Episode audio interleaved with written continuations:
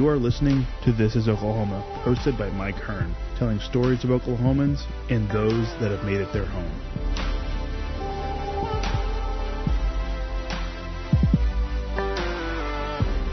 What's up, guys? Welcome back to another episode of This is Oklahoma podcast. My name is Mike Hearn. I'm your host, and uh, extremely interesting podcast today. I think. I think it's gonna be very valuable to, well, everybody listening, because I think if you've read the title of this, this is an investing style podcast. I think when people initially think of the word investing, they think number crunching, sat in an office, absolute snore.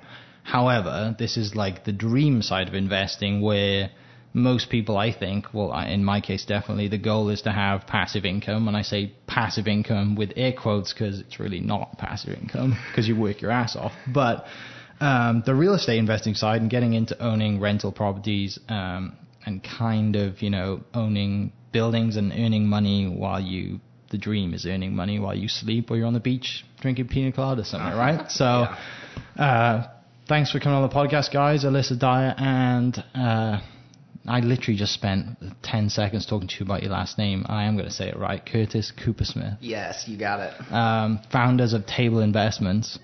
Thanks for giving up your time today, guys. I know you're super busy. Yeah, thanks for having us. It's awesome. This is, uh, I am excited, and this is kind of like a, I mean, I'm super nerdy about this stuff, so I'm excited, and I know everybody listening will be, but if they don't listen, then it's totally fine. It's totally worth my time. Um, how did this all start? Like, tell me, give me like I don't know, brief cliff notes about table investments, and then we'll dive into it all. Um, so Alyssa and I uh, both got into real estate um, around six years ago, and we actually started at the same time in the same brokerage, and we were some of the only people in that like initial group that were under about 40 years old, and so we just uh, started a friendship and you know, we would always bounce ideas off of each other about what we were doing, and we were running two separate businesses, um, but we would just help each other out as we went. And so, uh, fast forward, um, we had both bought rental houses at a young age, and we were working with a lot of investors. And basically, we knew some guys out of state, and they said that they wanted to buy some rentals, and so we started out just you know finding deals on the MLS and sending those out, and then we realized really quickly that a lot of the times the deals by the time they get to the MLS they're not really a deal um, because if somebody has a deal they go to a real estate agent that real estate agent usually knows more investors or knows a another agent that knows investors. So by the time it gets to MLS, it's not really a good deal. Mm. So we realized that the only way we could consistently offer good deals to people was to find them off market. And so we started that path of, um, you know, reaching out to people that owned large portfolios of properties or, you know, just owned one or 2 mm-hmm. Um, and we offer a solution to people here in Oklahoma City. If they own a rental property, we can sell it with the tenant in the house without showings, without it going on the MLS or anything like that. And uh, we at that time we were the only people really doing that here. Um, there's been a few people that have kind of you know kind of copied what we were doing and trying to kind of do what we're doing. Um, but you know it was really hard at the beginning because we didn't really have anybody to go to. So yeah. we kind of created a new industry here of of um, selling rental properties. Right. So basically, as you know, you just make investing simple, easy, seamless. That's the goal, um, yeah. and it's taken a lot of work and um, you know, Alyssa's better at the system side and process side than I am. Um, mm-hmm. Um, that's really like she's a genius at that, and I know that um, if she wasn't so good at that, we couldn't offer the solution that we do because there's just so much behind the scenes that goes into yeah. it. Um, but the end goal is to make a very smooth and seamless process for both sides of the transaction. And you mentioned that you both did real estate previous to starting this business. Mm-hmm. Was real estate like always like a career choice for you guys? Uh, for me, no, not at all. My pretty much my whole family is in the medical field. Uh, so I was pre med, uh, getting to that senior year where you start shadowing doctors and you know beefing up your application for med school. Uh, and I hated it. I yeah. tried private practice, hospitals, those little mobile nurse things. I don't know what they're called. Somebody will be upset that I don't know the name of it. But um, I really just didn't like it. So I dropped out and started um, bartending, just trying to figure out what I was going to do next, and went to the library and read everything, just trying to find yeah. something that just really struck a nerve. And I read Rich Dad Poor Dad and was like, okay, I can do this. Um, so that's kind of how I got into it. I mean, my husband and I did what I mean, Bigger Pockets calls it house hacking. So where you buy a house and then you get um, like you've got a garage apartment or it's a duplex, so you know you fix the other side up, mm-hmm. rent it out, and that's paying your mortgage. And so that's kind of how I got into investing. Um, I think a lot of people think that it's this you've got to set out a plan and know what you're doing for the next 20 years yeah. and wear a suit and be all hedgy and man, I was bartending and painting a garage apartment, and that's yeah. kind of how we got started. Um, Where did you go to school for like when uh, you met? UCO is okay. where I did my undergrad. Uh, so I went ahead and finished my degree. Yeah. Um, I haven't used it I haven't used at all. Since. No. Luckily, I got out. I mean, I worked jobs and had some family help, so I don't. I don't have any debt. But God, no. I can't imagine if I did. That right. would suck. you yeah, know. That's. I mean, I kind of use mine, but I don't. Mine's yeah. marketing, so. Anyway. Yeah, I kind of um, use it. Yeah. So where did you go to high school? You all. Uh, I graduated from Santa Fe. I went to Choctaw for most of it, and I got to my junior year, and um, honestly wanted to graduate early. Mm-hmm. Um, Santa Fe would let me do it, so I came up to Edmond for about six months to just finish. Yeah. yeah. So was education quite a big part of life then for you? Yeah, not. I really don't like formal education. Um, I really thought that I needed it, uh, and I took school really seriously. I mean, AP classes, graduated early, went to college, and I've learned way more from blog posts and books and podcasts yeah. and all of that than I think I did in my years and years and years of formal right. education. What so, did uh, what did mom and dad and the whole family say when you were like, I'm not doing this medical thing? Um, I lived with an aunt and uncle at the time, and they hated it. I mean, they were really uh, I say that they they just couldn't wrap their head around it. My dad yeah. just begged me, like, please just finish your degree. My grandma just, I mean, rolling over in heaven, yeah. could not wrap her head around giving up a nursing or a nurse practitioner or being a doctor to be mm-hmm. a salesperson. Anybody can be a salesperson. Why would you throw away all those brains to yeah. go pound the street? So yeah, I mean they weren't they were fine. They just could not come close. My husband doesn't have a degree at all either, so we're both kind of the uh-huh. in a family of attorneys and doctors. Yeah.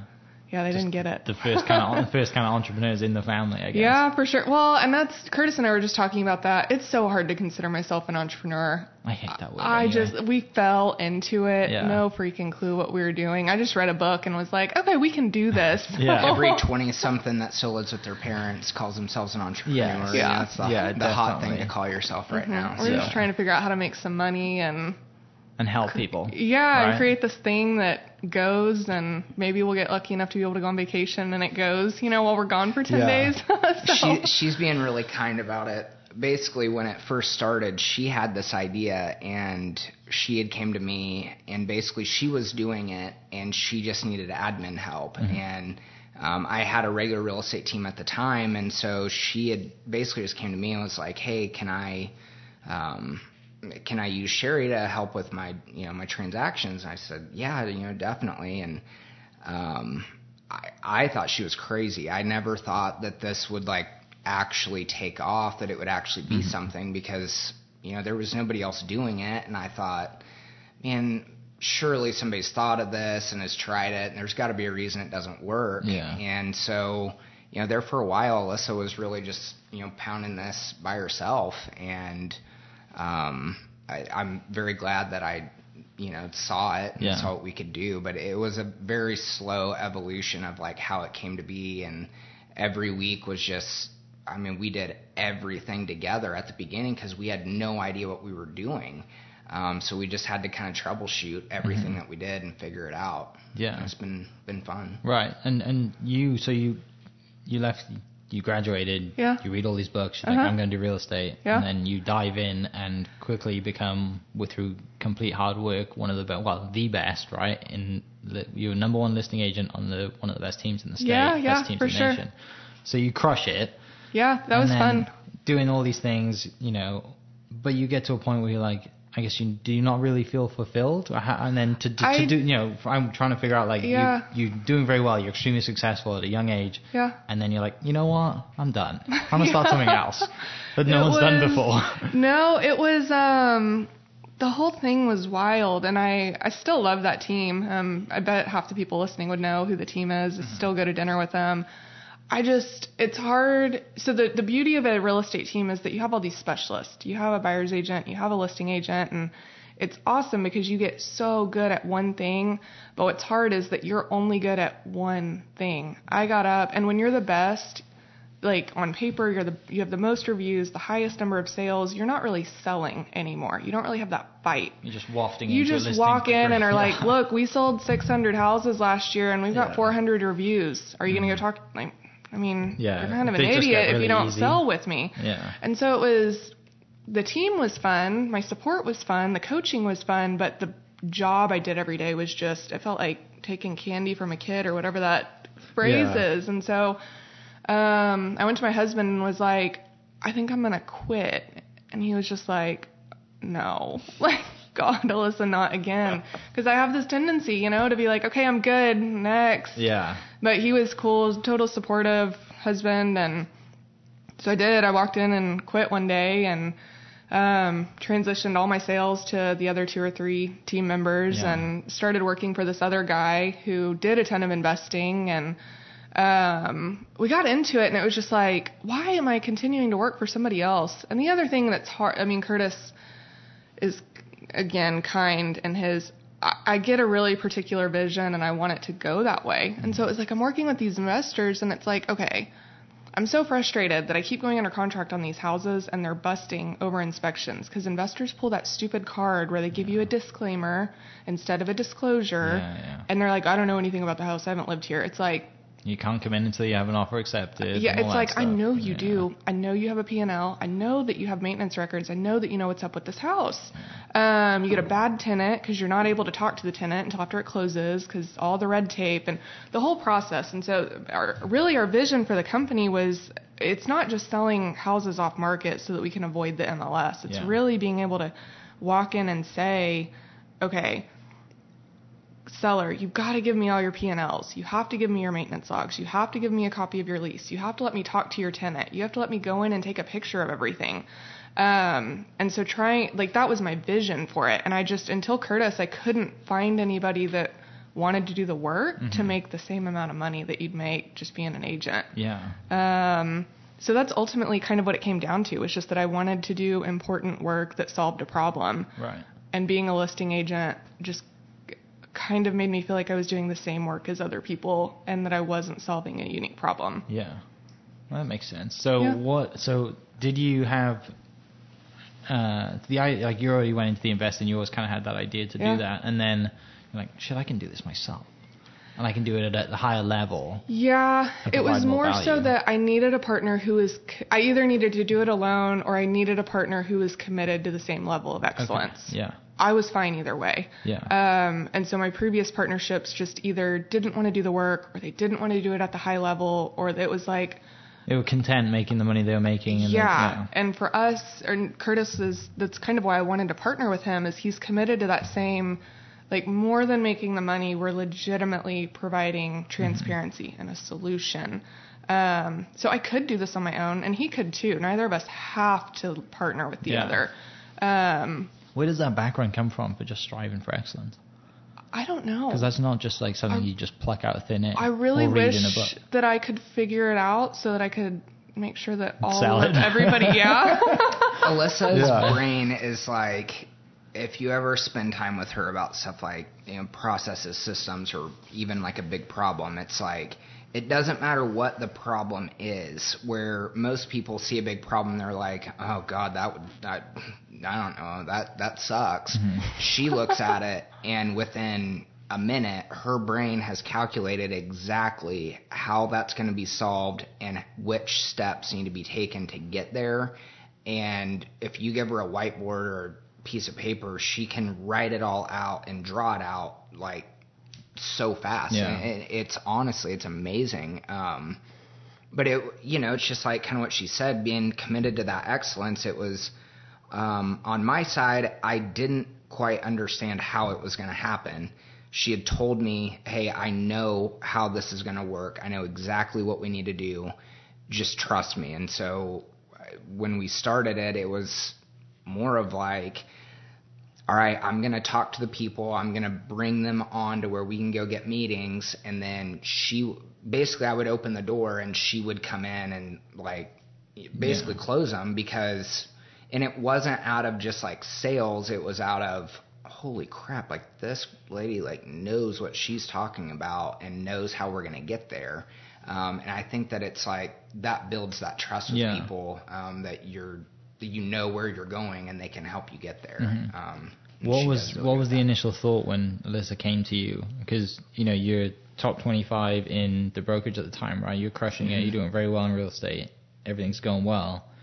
And then you have a friend come to you and says, "Hey, I have this great idea. I think you know we should think you should drop everything. we should do this." Well, um, it's kind of a twofold answer, I guess, because um, part of me thought, all right, I'm going to keep selling regular real estate because, and I literally told her this. I said, I'm going to keep my real estate team going um, because if this fails, we're to, that way we both have something to fall back on. Um, and so I wanted to, you know, keep growing that. And then um, also, I had told people really the whole time I'd been in real estate when people would ask me, like, you know, are you to do this forever or blah, blah, blah. I would always say that uh, selling real estate how I'm doing it right now is going to be the vehicle that leads me to something that will create a business that mm-hmm. I can get out of. Um, because, you know, in if, if people are like familiar with real estate or specifically Keller Williams, there's a lot of talk about seventh leveling out of your team, meaning that you build a team big enough that you don't have to do the work anymore. You have enough people doing it that you can get out if you talk to people that run or have ran a huge team, it is very rare that you ever see somebody do that.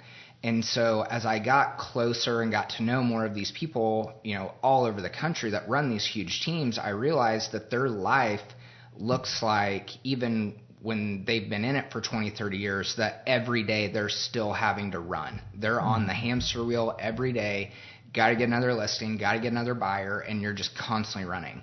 And I did that for a long time, and I was fine with that. Um, but I knew that at some point I wasn't going to want to run like that anymore, mm-hmm. and I didn't want to get to the end of that and you know the end of my life and be like, shit, I never built anything that can keep making me money, and I have to keep working like yeah. this. Um, so when I really caught on the vision, what I what really drew me in was that I saw this as something that if I work really hard at this, and it's going to take a long time, um, but I saw that at the end of it, there was a way that I'm not going to have to keep killing myself every day to right. keep growing this business. And uh, her and I have both been very committed to that, to where the business is not ran around our names. The business is ran around the company, the systems, the processes, and what we offer is mm-hmm. what brings people in. Not because oh I love Alyssa or oh I love Curtis. Yeah. It's they offer a system, a solution to my problems that I can get on board with, and that's what's going to keep it growing. Yeah. So you like before that, you've always been in real estate. Mm-hmm was that a goal for you as well, or was that just like, oh, I'm going to try real estate today? Uh, it actually was not a goal at all. Um, I actually bought my first rental property kind of by accident, actually. Um, I was 19, and there was um, a lady I worked with who had a house. It was a tough situation, and basically, she was just telling me one day about, you know, man, if I could just get somebody to take this off my hands, I would just get rid of it. And I knew nothing about real estate. I had no money. I I had nothing, but I knew holy crap, like this is a really good deal. And so the next day I went to every little bank in this little town in Texas and I basically just begged for a loan. And I'd never had a credit card, I'd never had a loan. And so basically everybody's kind of laughed at me. And then there was this older gentleman that was the president of this bank, and he said, Look, I can't give you a loan to the bank, but I'll give you a personal loan. I believe in you. And so um, I bought this property um, for I think I paid fifty eight thousand dollars for it. It was uh, four acres with a two bed, two bath house. It had a barn, pipe fence. It was really nice. Because I mean, I rodeoed and I had horses, and it was kind of in a horse area. So I bought this property, and my payment every month was two hundred and thirty four dollars a month. It's crazy. And I? I'd lived in it, and then I read Rich Dad Poor Dad, and so I read that book, and and I had been thinking about it just constantly. And one day I was driving down the road, and I thought, "Holy crap! I have an asset. I have this house." And so I took pictures of it that night. The next day, I put it on Craigslist for rent for twelve hundred dollars a month. Had no idea if that's what it would rent for or whatever. Mm-hmm. Just put it up, and my phone blew up, and so I ended up renting it out. And so I'm paying two hundred thirty-four dollars a month. I rented it for twelve hundred yeah. and I was like, "Oh, oh I'm rich." Like th- this works, it works." And so, um, and then I ended up, then I moved up here, um, and I sold that house, and so I, um, I, I had the kind of like the the bug for investing in real estate, but I didn't know how to actually do it. Like that was all, that was my own experience. It was just kind of a fluke deal. And so I came up here, I had a group of friends. Um, I knew another guy that had his real estate license, and basically one night we were all just kind of sitting around, and they were like, "Man, you should get your real estate license." And I was like, "Okay, Sure. whatever, I'll do it." And so I just signed up, and I got my license. Had no idea how to make money in real estate, and then I ran into a guy named Gary Atchley, who's with Keller Williams, um, at a gas station. I knew him from rodeoing, and he asked me what I was doing. I told him I was working at a construction company, and he said, and I told him I had my real estate license. He said, "Well, that's what I do." I said, "Well, how do you make money with this? Like, I, I know people make money with a real estate license, but I don't know how." And he said, "You need to get with Keller Williams," Yeah. and that changed my life. I mean, that's what took off. It was there was no plan for it. It was completely an accident, and it Yeah. changed my life forever. How old were you when you started? Uh, would have been 23 or 24. Yeah, tw- yeah, r- right before I turned 24. Okay. Yeah. So that was what, five, six years Five ago? years ago. Yeah. I, I love the quote that you could do anything in five years. Yeah. Like it is Oh, like my so favorite quote ever. Oh my gosh, Mhm. it's so true. Right, and yeah. it's like with hard work, and I'm sure that hard work came from you grafting your ass off on a ranch Yeah. every Yeah. day, right? Yeah. Like, it's not. I mean, that's not work I'd want to be doing. yeah. Um, I, mean, it, it's you hear a lot of people talk about like you have to have your three and five year goals, and you got to know where you're going, and and I agree with that to an extent that like you can't just be wandering through life. Um, and at the same time, all of the best things have ever happened in my life, I had no idea they were going to happen. And I had no plan for them. Um, if you do know what you're doing, yeah, it's good to have three and five year plans. Um, but you never know what can happen. Um, but I just believe that if you're doing the right things every day, taking the right steps and putting yourself in positions to be around good people and to be in, you know, just basically be being a person who successful things can come to and it's not going to wreck you. Good things will continue to happen and you'll just you'll keep growing from it. Yeah. Right. It's, I love that five year quote. It's so yeah, good. it is. Um, so five years later, you you know you're two years in to the business now that you founded together, and um, I mean, what's it been like for two years?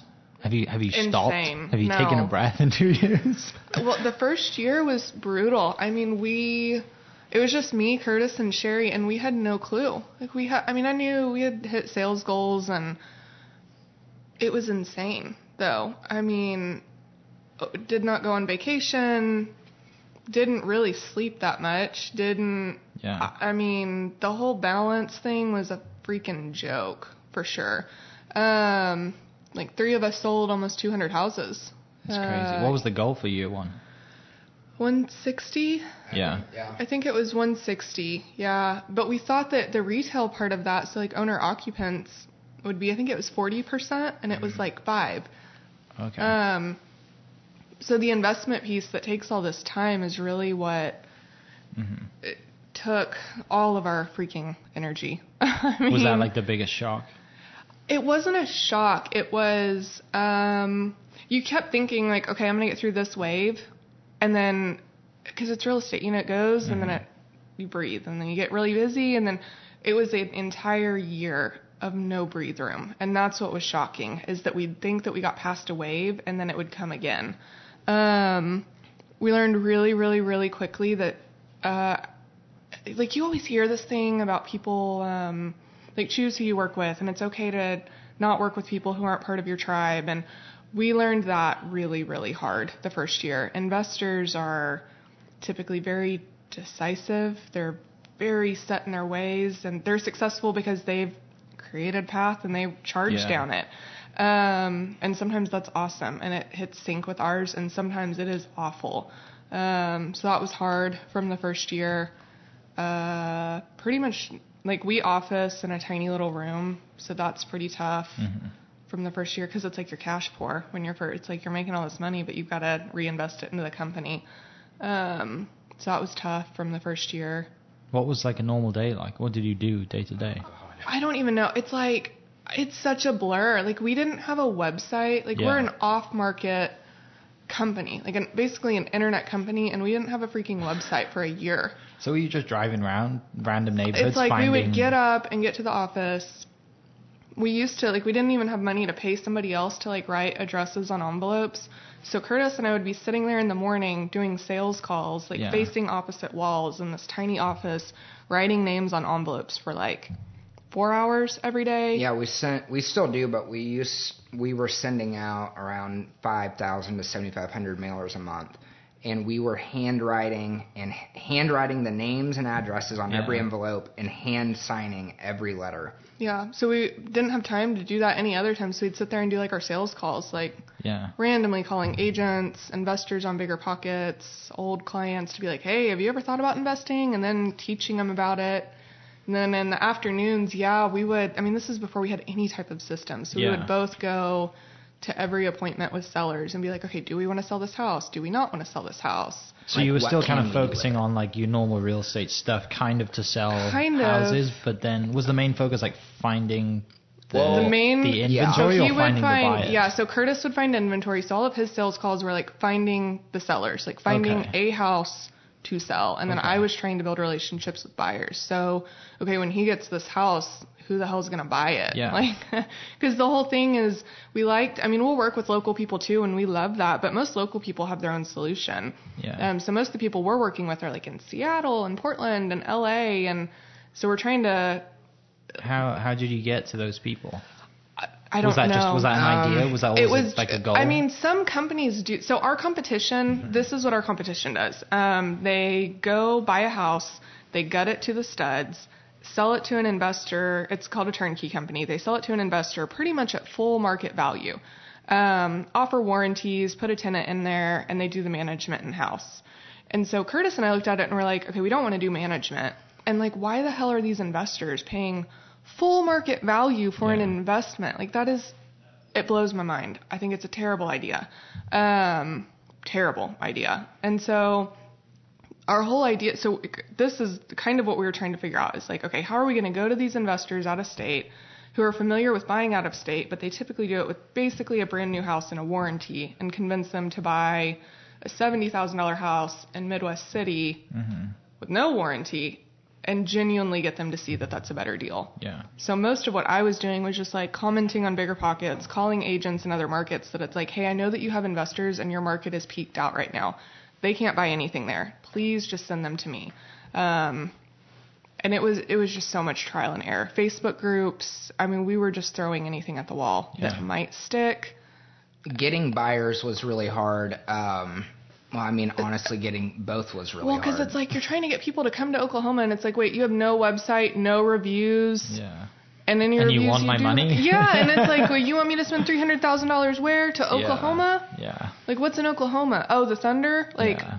Yes. Uh, well, aren't you guys going to tank when oil and gas goes down? Don't tornadoes just wipe all the houses out every five years? It's like. Do you actually have cars? Yeah, literally. I mean, I've had a couple people be like, "Do you guys really ride horses, or is that just a myth?" Like Yeah. they literally ask those questions. So my day was just answering all that and trying to not slam my head into the wall. Yeah. Um, At the beginning, we were both basically because we had no idea how to find sellers and we had no idea how to find buyers, and so we were both basically doing different things to try to figure out what would work.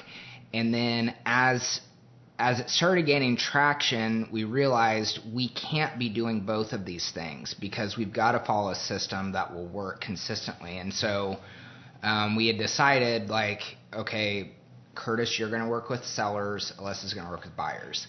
And that was a huge deal that really helped us that we didn't really realize. Um, that way we had, like, someone who was more specialized in each area, for one, but number two, it gave the buyer and the seller someone who is on their side. So basically, when we have it, when we're selling a deal, I'm the only one who talks. Well, me and we have um, girls that work for us, but um, as far as like an agent, I'm the only person that talks to the seller, and Alyssa's the only person. Alyssa or Kira are the only people that talk to the buyers. And so basically, it just it gives the client an on their side. advocate. Okay. And Curtis and I battle it out. Like when it gets to inspections, I mean, it, it works pretty much just like a real deal. Yeah. But instead of it being us and some other brokerage, it's just me and Curtis battling it out on Yeah. what's going to happen. um, but back to like the first year, I remember Like, how are you looking for? Because you're obviously not looking for your, or are you? Are you looking for your average Edmond listing at 250? That's not No. great to No. rent. You're looking for you just holding the wall, really, like needs we to be like fixed areas. yeah, right? we like like seventy five thousand to one hundred and fifteen thousand. Okay. Depending on the condition, around one percent. If it's Yeah. terrible, we need like one point three to one point four percent of uh, rent. To, so like Yeah, I have to completely rent it out. Uh, yeah, fix- so like if it's a hundred thousand dollar house, it needs to rent for a thousand bucks. If it's in good condition, if it's in crappy condition, it needs to rent for like fourteen hundred, Okay. twelve hundred. Yeah, it yeah. to- it just depends. Yeah, Um, and every deal is very different, and that's what was so hard. Um, because you know we would we're marketing to all kinds of people, and the, and the calls we would get are just kind of all over the board. So it's like we are trying to find rental properties, um, but then you'd have somebody call that's like, well, I mean, I got this house for four hundred fifty thousand dollars in Edmond, Yeah. and I mean, I bet it could rent for two thousand. It's like, well, that doesn't work. But also, we need money, so like, I- I'll list it and put it on the MLS. Okay. And so it's like we're going after one thing, but you get a lot of Yeah. different things in the But middle. But then listing that would always just pay bills and take care of everything, Yeah. right? Yeah. Have you kind of slowly phased out of that now? Well, yes and no. It's like so our ultimate goal, like way down whatever road, ultimate goal is that you can come to us and we can do literally anything. Mm-hmm. Sell it on the market, sell it off market, and that's kind of what Curtis does when he talks to our sellers is like this is the price that I'll close on it in 5 days. This is the price our investors will buy it and Mm-hmm. this is the price we can try to shotgun it on the MLS. So it's hard when you're in that first year or two when you want to say yes to everything, but like You you, don't have the manpower. Like Yeah. we, we were literally working 16 and 18 hour days every single day. yeah. I we couldn't say yes. So like I guess the first year was us trying to figure out okay, what are we going to say yes to? What are we going to say no to? And if we say yes, what is the process we're going to follow to get this freaking time mm-hmm. down? we had just decided that we weren't going to say no to anything unless it was just like for sure a terrible deal. But we were going to throw did we say everything against the wall for a year. We said the first year we were mm-hmm. going to do anything that came our way, and then at the end of that year, evaluate what was working, what wasn't. I remember specifically that I was still dead set that like I am going to keep selling regular owner occupant real estate. I'm not going to stop. Like, we're going to keep growing. And I remember one day I was basically battling for a listing, um, just for an owner occupant deal. They had interviewed like four agents and they're trying to cut commission and they're trying to do all this stuff. And um, while I'm on the phone with them, I have six emails in my email box from sellers that have rental properties that are literally begging me to sell their house. And so I was sitting there on the phone and I thought, I can keep fighting for a listing that I'm going to take, get a reduced commission, have somebody who doesn't really value me, or I can just start responding to these emails, calling these people back, and these people value me, they respect me, they want my help, and I don't have to fight for my commission. And that day, it was like the switch went off in my head that, like, we are legitimately offering a huge value to these people, and it's not only hurting myself, but it's hurting the people who can benefit from these deals and all of that. And it's hurting us from actually growing a regular company for me to keep fighting to try to get these listings. Mm-hmm. And that was like a big turning point in my life, at least. Did you hang up? for it? No, I actually I did list the house, but I remember, uh, gosh, we had this one. It was a condo for forty five thousand dollars. I think this is the first client we fired.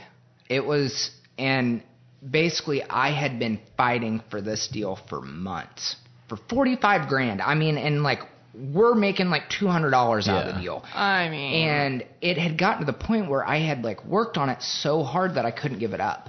like everybody is sitting here telling Curtis, like, dude, just freak and walk away. Like this shit's not worth it. And he's like, no, she is signing the sales price or signing the contract. Yeah. So I get her to list it finally, and um, I have to drive to. She won't e-sign, doesn't have email. You have to drive to her, and she, she's just an older lady, and you know whatever. But she was just rude to me the whole time.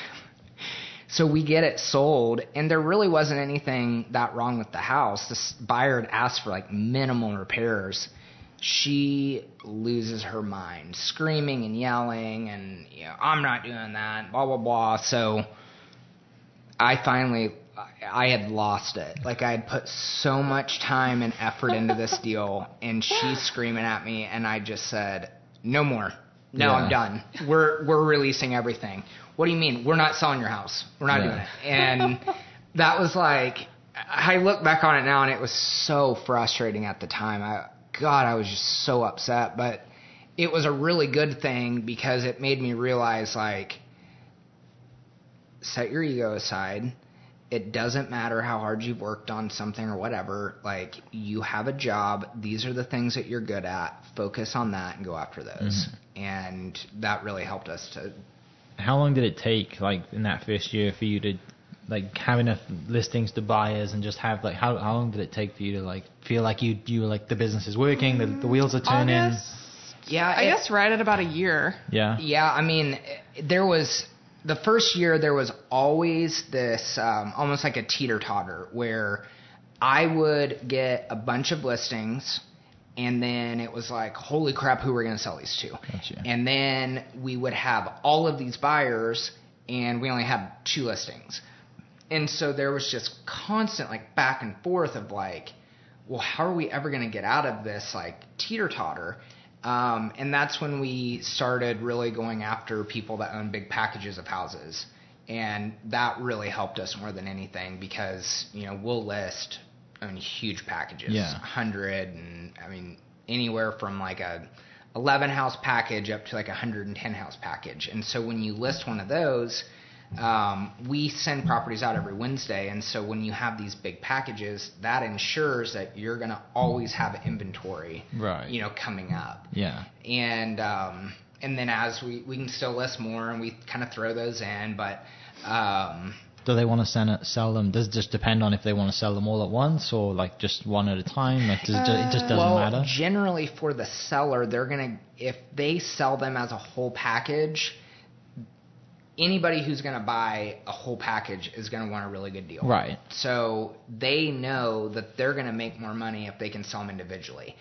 And There's just Um, not very many people that have a million dollars to course, drop. yeah, yeah, yeah. You know what I mean? Yeah. And so the people who do have a million dollars want it for pennies on the dollar. Otherwise, do. they're just going to go buy an apartment. Yeah. You know? that and and it's it, we found this kind of perfect balance to where we can still get the price at a price that it offers a really good rate of return where the buyer has equity, but it's also quite a bit more than what these owners could sell it to, you know, just somebody local who's going to come in and Right. just pay them nothing for it or to like a wholesaler or something like Yeah. that. Um, and then the fact that they don't have to worry about the tenant because there's not showings and it doesn't go in the MLS, so the tenant isn't like you know declining showings or Yeah. trashing the house or leaving, and then they don't make any cash flow. The sellers keep their cash flow every month. And it sells and, and just Yeah. moves on. So have you had buyers come to you like say I want to buy 50 houses? Yeah. Yeah, a, a lot of those out of state buyers though. Typically, for the most part, the local people, once they get to that level, they've usually got an in-house acquisitions team. Okay. Um, so, s- yeah, most of them are really from out of state. Okay. How do you find the people who have the giant packages? Mostly that sounds dir- so bad on the Yeah. podcast. Housing packages, people. Housing packages. Jeez. Um, Uh, for the, dr- most part, it's just direct mail and referrals. yeah, Yeah. referrals. I mean, when we started listing these like bigger packages, they know other people. Gotcha. and they would kind of refer us, and it would just kind of go from there.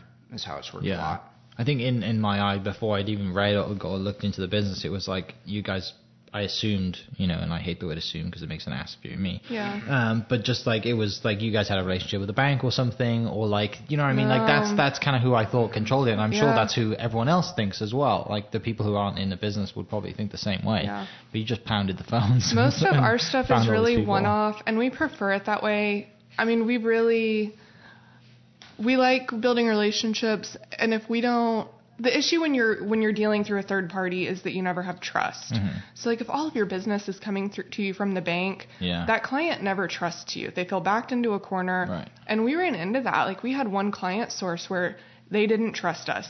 The whole process with every single person that came from them was uphill, you know, and so it's we really kind of learned that the hard way. We don't usually love going through somebody who's just going to feed us the leads because it's they second guess everything that you do. Every time there's a hiccup, it's your fault. It's not like or the tenant just Yeah. moved out. It's the whole thing is just frustrating. So we really prefer it's more work, but we prefer kind of one-off referral mm-hmm. based business. Yeah. It's better long term. I enjoy my days more Right. when it goes that way. We could call the bank. We've got an awesome service. Um, I just don't want to, honestly. That's awesome. Yeah. That's I mean that's a really good way to do it, and that's really cool because I think a lot of people would like take the I say easy way out and go Yeah. Mm-hmm. through a bank, right? Or think, oh, where's the money at? No, the bank probably has people. Man, the money's there. It's just Yeah. like, what is your quality of life? Like, we've got four clients coming in over the next 10 days, and we're getting brunch at our favorite places. We're Mm-hmm. getting happy hour at our favorite restaurants. We're legitimately spending Yeah. four, five, six hours with them. And, um, So let's go through that process. If I'm if Yeah. I'm or someone calls you up, or like start, how does it start? Like where do you get your lead from? um, so on the buy side, Yeah. So if someone wants to buy. Um, so it's different. So sometimes they'll message us on Facebook. Sometimes they'll BiggerPockets, cold call. Hey, my brother, I bought a house through you. Meet my brother. It doesn't matter. Either way, when you come in, um, a lot of people want to talk to me. I think it's just because like they see my name and co-founder. I'm actually pretty terrible to talk to. Um, well, because I'm managing like marketing and budgets busy. and finances Yeah. and training, and so Yeah. like number one is getting them connected to one of the other girls on our team. She's way better. Yeah. Um, like if people can get past the fact that she's not an owner, like so much better experience. Um, so really, they just they talk to her, and nobody gets on our list unless you do a consult with us. Um, mostly because we do operate in a weird area. Like we're not wholesalers, we're not a turnkey company, we're not a real estate team. Um, so you've got to jump on the phone with us. And I know people hate the phone, but like understand what we do, and more importantly, what we don't do, and what we're not offering. Um, it takes like 15 minutes. So Kira does that with them. And then from there, it's super simple. I mean, from there, you just get on our distribution list. We send it out every Wednesday, um, and you just look at properties. And once you're ready to go, you pull the trigger, and we get contract going. Some people want to fly out and meet us. We love that. Um, I probably miss the face time with clients more than anything. I sit in front of a computer way more than I like. Um, and so like with that, we they'll typically come out. We have like a small package we send them that's like re- hotel recommendations, um, restaurant guide, all that stuff, so that they kind of know what to do when they're here.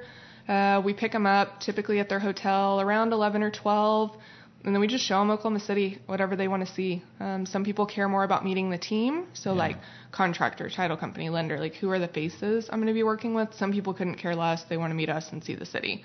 Um, Yeah. But either way, it's the same. It, the lead comes in, Kira kind of gives them a rundown of, okay, this is how we work, and then they just start Yeah. buying with us. And then going from like the money side of things to Yeah. like to how much it takes to invest. Um, I mean, I think a lot of people think that it's a lot harder than it is, yeah, right? And like you said, you did the house hacking Yeah. thing. Um, you know, and I think I've heard you previously on a, on a previous podcast. If they live in the state, then they can Yeah. buy and then stay for a year and then I love. I mean, that's Right. what I did for a long time. Yeah. Uh, talk a little bit about that. So, what if someone wants to get into, someone's just graduated college, Man, and like, everybody wants should do this. Everybody should do this. Either when they're getting into college or just graduating, or I don't care if you have a whole family, you should do it. You literally just buy a house. So like, I'm going to use a hundred thousand dollars, even though that's unrealistic because it makes numbers simple. You need three and a half percent of your purchase price to buy a house. Mm-hmm. So like a hundred thousand dollar house, that's thirty five hundred bucks to get into a house. And so if it's a duplex, each side is renting for I don't know six hundred bucks. It's like your mortgage is not going to be that much, and then you've got six hundred dollars a month coming in. So you're quickly getting that thirty five hundred dollars back. And really, so like for my first house, I it was either one or one and a half percent down that I needed. Like less than two grand is Yeah. what we brought to the closing table, and then I'm an agent, so I got my commission back. So I ended up making a couple hundred thousand or a couple thousand, not a Yeah. couple hundred thousand. Um, but it's simple. I mean, really, and you don't need as good returns if Right. you're living in it. Um, you just need something to offset your mortgage, and then so for us, we saved that money every month and then used it. Like we didn't spend the money. We paid ourselves rent like we would a landlord and just paid it to a separate bank account. And then once we had enough money, we bought another one. Yeah. Um, and we still do that with the company. I mean, that's probably my favorite model for people who don't have trust funds Right. and really high performing jobs. Um, it's what my sister's doing. I mean, I preach it because like anybody can, anybody, like I don't care how rough it is, Mm-hmm. anybody can get to a place where they can save three thousand dollars. Pick up a second job, do some freelance something. And then they buy that house, stay for a year, right? Yeah. And then and just keep paying up- yourself rent. I Yeah. mean, so a lot of people, this is where they kind of lose sight of the long term. They'll end up like they have somebody paying them six hundred dollars a month, and they just put that towards their mortgage and kind of look at it as free rent. You can totally do that. You're just not going to get very far. So like what we did was took that six hundred dollars that we were being paid, and then paid ourselves six hundred. So we had, Mm-hmm. you know, quite a bit going into the pot every single Yeah. Month. And then after a year, you have twenty-seven thousand dollars that Yeah. you can put towards, so you don't have to move. Yeah, so you can either not move or you can just go ahead and move again in a year. And Rent your previous Yeah. home out. uh, if it were me, what I would have done um, that I didn't know about then, I probably would have saved a whole lot more, moved into a house, and then maybe only used five thousand of that twenty or so, and then spent the other bit of money fixing the house up. So that I could either sell it or refinance it, because that's where once you've got two or three properties, start building equity, and that's where you get into kind of the fancy stuff that'll glaze everybody's eyes Right. over on the podcast. But if Yeah. you can just get past your first two or three, you get way more Yeah. options. And then say, I mean, so you get into that, you're, you know, you you saving up, you're buying. Say you have two or three houses. Yeah. You don't want to deal with managing them or dealing with tenants or leasing Yeah. them. Do you guys use do that service or do you have a company that you use for that? How does that Not work? Not for now. We ask that all the time. Is that a Um, goal though? Just to yeah, we in-house? might. We're playing with the idea right now, trying to figure out if we want to bring it in house. Yeah. Um, part of us says, yeah, we totally should. We'd kill it if we actually did it. There's like no management or no money in management. Right. yeah, Um, because it's like ten or eight percent, It's like depending on what it is. Yeah. Yeah, most companies do it. If you have more than one house Yeah. that you're managing with them, most companies do it for 8%. Mm-hmm. Like 80 bucks a door for all the work you have to do, do is just tough. Yeah. Um, it's great if they're already leased. yeah, so I mean, not- either way, there is yeah. a solution. We just right now aren't that solution. We refer everything out. Um, so like with us, once you close, we go ahead and do all your paperwork. We go Mm-hmm. ahead and get your deposits and all that set up for you. Um, if you don't buy through us, it's simple. You just call a property manager and they do it. Yeah. Yeah. Super awesome. It's Did you ever think it would happen this fast? No, First two really not at all. No. No. I didn't at all. It's um, it's been really fun. I mean, it's been extremely hard, and it's taken a toll on on us in every area of our lives. Really, I mean, there's been there's been a few times that we literally had to stop sales where it was everybody was so overwhelmed. We, I, I, we couldn't reply to emails fast enough. There was so many people reaching out that we literally just couldn't keep up. Um, and I think we've done a good job of customer service and making sure that the people working with us have a good experience is way more important to us than making more money. Um, I mean, you can always make more money, but if you don't treat the people correctly, um, I mean, that's what's most important to us. And so, um, even though it's been hard sometimes when it gets to that point where we're also overwhelmed, we're not afraid to just email people back and say, hey, I'm sorry. Um, it's going to be about a week or so before we have anything else. Mm-hmm. Um, we're we're not selling anything else right now. Yeah. Um, just so that you know we can continue to give a good level of service. Yeah, just so they know. So they haven't been left like without any contact for two yeah. or three weeks or whatever. Yeah, for sure. I mean, we'll yeah. we'll we'll at least respond and tell you it'll be a minute before I can respond. Okay. Try to. Um, it was just so much so fast. I mean, almost almost 200 houses, five flips, about two to, to, two duplexes to hold. Yeah. Do you guys have your, your own? So I know you said you mentioned you had your own rental. Do you have rentals yeah, now as well? and then we own rentals as a company too. Okay. So um, what we had decided kind of early on is we don't buy anything that we could sell because um, we don't want to take away like good deals right. from people. Um, but there's we sell there's stuff really that's weird got, deals that come up. Yeah, that, funky lot lines or literally like sellers in prison or mm-hmm. mentally disabled sellers that we know it's going to be kind of a bumpy ride. Mm-hmm. Um, we'll we'll buy those deals because we can't provide a good customer service on those. It's a nightmare. Yeah, yeah. That and commercial lending for people that don't live here is really difficult. Um, most lenders, if it's a commercial deal, they they won't even loan on something under like five hundred thousand dollars, and if they do, your interest rate is like through yeah. the roof. And so we've uh, we have one deal right now that's actually two duplexes on one lot, and it was the whole deal was very very weird. Um, but we bought that one just because it was a good deal, and we knew we weren't gonna be able to sell it to anybody yeah. else, so yeah. we buy mm-hmm. those. And our philosophy on it, like why we buy them as a company, is that we don't ever want to have to make a decision because of our financial position.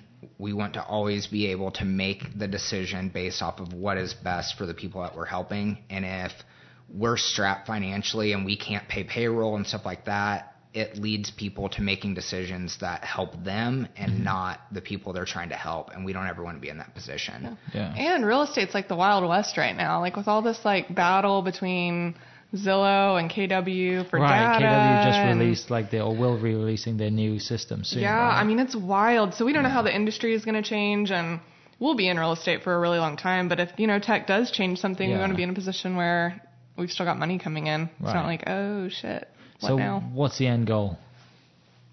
Man, we've been talking about that so much this week. Um, Someone comes in and says, "I want to buy your business." Is that a goal?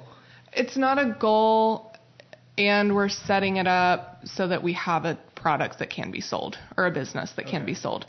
Um, we've re- it's hard. Um, I believe in planning. Like, oh man, I like I really through my core believe in knowing what your end result is. Um, and I really think that so much of our success has been really because of our ability to pivot. Um, so I don't want to lose that. Um, so I, I want a business that can be sold. I want a business that we work ourselves out of. Um, we're playing with the idea of kind of doing some type of vertically integrated, you know, having several companies that all, you know, the supply chain of one feeds B, feeds C.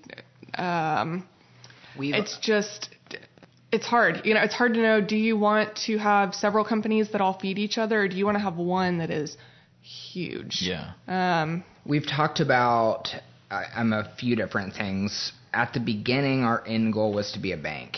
We wanted to be able, Yeah. we wanted to be the people that were lending money to people buying rentals or well, because then it's like, buying okay, we lend the money to the person who's going Who's to buying it? rehab Yeah. it, and then our development team helps that person rehab it, and then the sales team helps them sell it when they're done, or our management team helps them management when they're done there. It's scary with how much real estate's changing to know if any of those players are even going to be needed by the time we get it all built out. Yeah, Just and to be totally candid. And so then we talked about, you know, kind of doing almost like a franchise type model where after everything's our systems and processes and everything are down pat here, then we move that to another state or another city.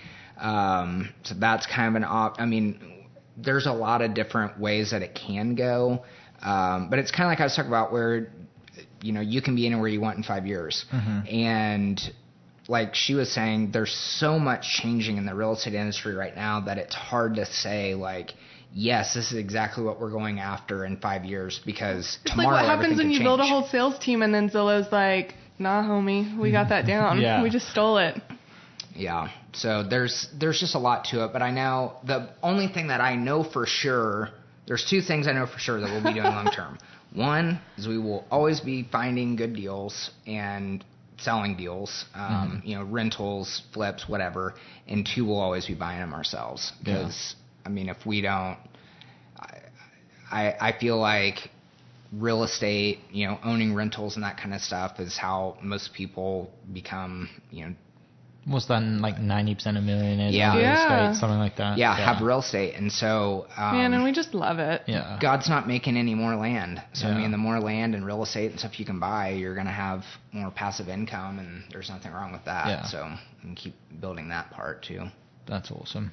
Um, this has been great. Like I've learned so much from doing this. Awesome. Oh, I'm good. sure. I love that. I hope our listeners have too. Um, if they haven't, well, they can listen to this ten times. I'm sure they have. Uh-huh. Anyway, how can uh, people reach out? You said the mailing list goes out on a Wednesday, but you've got to be in a consult, sorry, consultation first. Yeah. How do they do all that? How do they the reach out to you The easiest guys? way is to either go to our website, uh, it's table.investments, no .com, no .net, no, just find. table.investments, Yeah. yeah. Um, or on Instagram, it's Table Property Network on on social media. So if DM us, send us a message, or just submit through the website. We'll take care of you. Awesome. Well, guys, thanks for listening. Uh, hopefully, you guys in a few years will be buying rental houses from these guys and getting that passive income, sitting on the beach drinking pina coladas. We'd love to help you. yeah. Catch you next week. Cheers. Thanks. Yes, that was really good. I loved that. Thank you for listening. We are inspired by those around us and hope that you are too.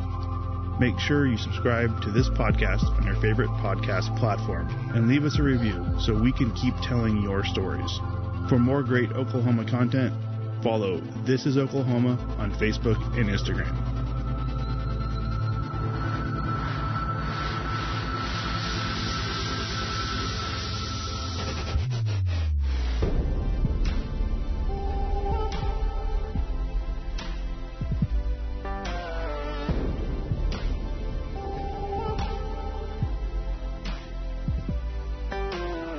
Podcast was produced by Mike Hearn and Ian Weston. Mixed by Alan Brown, with music by Chad Duro.